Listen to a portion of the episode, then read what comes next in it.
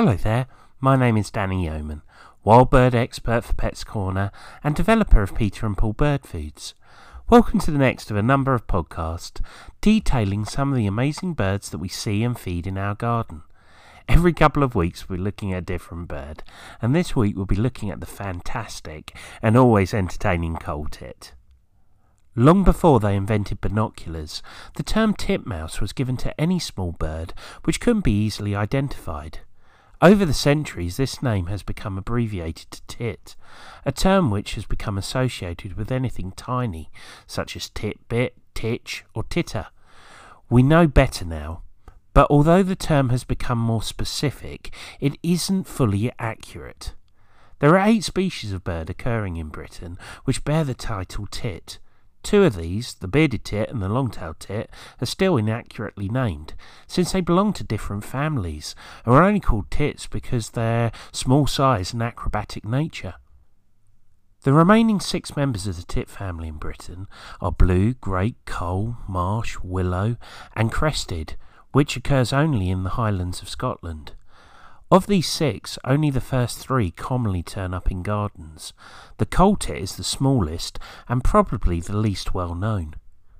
Imagine a rather bleached out mini great tit tumbling about with all the energetic charm and agility of a blue tit, and you got a coal tit. Then look for the distinctive white patch on the back of the neck to confirm its identity. All three were originally woodland birds, feeding mainly on seeds and insects and nesting in tree holes. To avoid coming off third best against its bigger rivals in the contest for food and nest holes, the coal tit specialises in living in coniferous woodland and trees. Its fine beak is ideal for probing between needles and delving into cracks in bark for insects or extracting seeds from open pine cones. It also has larger feet and longer claws than other tits, which give it a good grip on the bark and slippery needles. In Poland, their common name translates to pine tit. Generally, coal tits are attracted to gardens where there are pines, firs, larches, and yews growing. Even so, you're unlikely to see much of them during the summer, when they spend most of their time in the upper branches, searching for insects aphids, moths, caterpillars, weevils, flies, and bugs to raise their families. Become the winter, coal tits become regular visitors to seed feeders full of Peter and Paul Four Seasons, Peter and Paul Clean Plate, and Peter and Paul Vivid Colour, where they are lightning fast raiders, quickly darting in to snatch a small morsel and carry it off to eat in peace elsewhere. If they hang around too long, they're likely to be mugged by great and blue tits. In mild winters, coal tits may gang up with other tits to roam through the local woodland, dividing the spoils between them. Unlike other tits, the coal tit is happy to feed from the ground, especially under beech trees that have dropped plenty of beech mast, or underneath bird tables with plenty of split seeds. The coal tit is the tiniest tit in Europe and one of the smallest birds in Britain. Its pale colouring and lack of any bright yellow or blue, plus the definitive patch of white feathers on the back of its neck, mark it out from the other two common garden tits, the blue tit and the great tit. Both male and female coal tits have a black cap, throat, and bib. It's hard to see, but his bib is slightly larger and more triangular than hers. White patches on the cheek, olive grey underparts, double white wing bars, pale buff breast deepening to brown on the flanks, belly, and rump. Juveniles are practically the same, but browner above, and the underparts, cheek, nape, and wing bars have a much more yellowy tinge.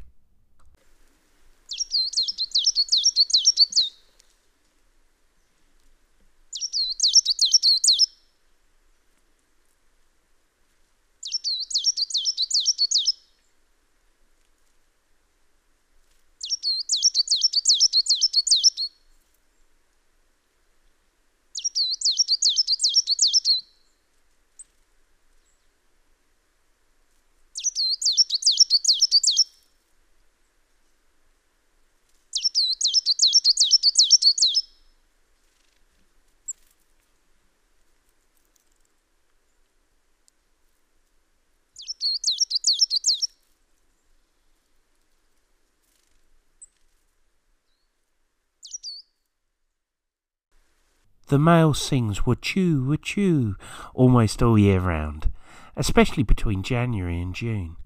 Both males and females frequently use a plaintive, high-pitched tissue tissue call, which is often mistaken for the call of another tiny conifer-dwelling bird, the goldcrest.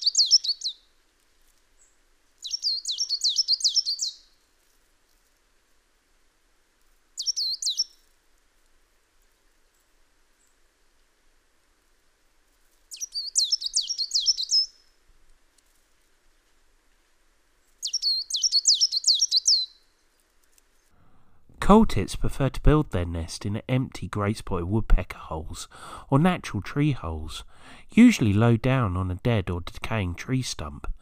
They will occasionally have to use crevices in stone walls, among tree roots, or empty mouse holes when their preferred nest sites are not available. The female builds the nest and assembles a cup of moss and dry leaves, woven together with spider silk, and shall line it with wool, rabbit and mouse fur, and the occasional feather. She'll lay between seven and twelve eggs, usually around mid-April, and her small eggs are smooth and glossy and white with reddish brown speckles. The female incubates the eggs by herself, but after the young hatch they are fed by both parents. If blue tits allow them, coal tits will nest in bird boxes with small entrance holes in your garden. You can make the bird box more appealing to coal tits by positioning it low down because blue tits prefer a nest higher up. During the summer, you'll hardly know coal tits are there, but they are great to have around, especially if you're a keen gardener. They're an avid insect feeder, so provide lots of free pest control. It's during the winter that coal tits become more noticeable, and they love black sunflower seeds and sunflower hearts. Although they will eat Peter and Paul Clean Plate and Peter and Paul Vivid Colour, they love Peter and Paul Four Seasons. Putting out a seed feeder full of it, you should attract coal tits to your garden, but they're quite shy at bird feeders, and you'll often see them dash in, grab a beakful, and dash off again as soon as another bird arrives to feed. They prefer to feed on a hanging seed feeder, but they will also nip down to a table if it has seeds they like. Peter and Paul Bird Foods are the first UK wild bird mix made with no compromise. There is no other commercial mix available with the uncompromising quality of Peter and Paul. Free from wheat and fillers, and guaranteed to attract a greater abundance and diversity of birds to your garden. Peter and Paul seed mixes have been blended with Nutravio, a unique natural seed coating that is a digestible energy source, which inhibits bacterial growth. This can help prevent birds from picking up common bugs, including Salmonella and E. coli. Many other seed mixes available contains filler seeds and other products that many of their favourite garden birds just won't eat. As much as 60 70% of a bag of birdseed can contain these filler seeds, and that will end up uneaten and wasted on the ground, where it's likely to rot, germinate, or potentially attract garden pests, things like mice and rats. you'll not find any of these filler seeds in a bag of Peter and Paul. Coal-tits are quite clever birds. They wedge surplus nuts and seeds into slits in bark, among pine needles, or patches of moss and lichen, all places they would normally look for food. Usually a coal tit eats its stores within a few days, as long as great tits don't get to them first, and if they can remember where they stash them. But if you notice a sunflower starts growing in an odd place round your garden, you can usually blame an absent-minded coal tit that's forgotten where it left the seed. Coal tits don't migrate and rarely move far away from where they were born, though a few continental birds do winter here, especially in the southeast. In a mild winter, coal tits may gang up with other tits and roam through the local woodland, dividing up the spores between them. Coal tits are common and widely distributed. Over 650,000 pairs breed in Britain each summer, but harsh winters and poor seed crops can lead to the deaths of many of these small birds. The recent warmer winters and increased garden feeding has helped the population to increase slightly. Whether you live in a town or country, you can help to look after coal tits and other garden birds by providing a wildlife friendly garden that includes having food and water for them. For more information regarding Peter and Paul Wild Bird Foods, please check out the Peter and Paul website at www.peter-and-paul.com or pop into one of our wonderful Pets Corner stores. And the nearest store to you can be found in the Pets Corner website at www.petscorner.co.uk. Well, that's it from me. I hope you've enjoyed it. For further birds, please continue to check out the stream and I look forward to speaking to you soon.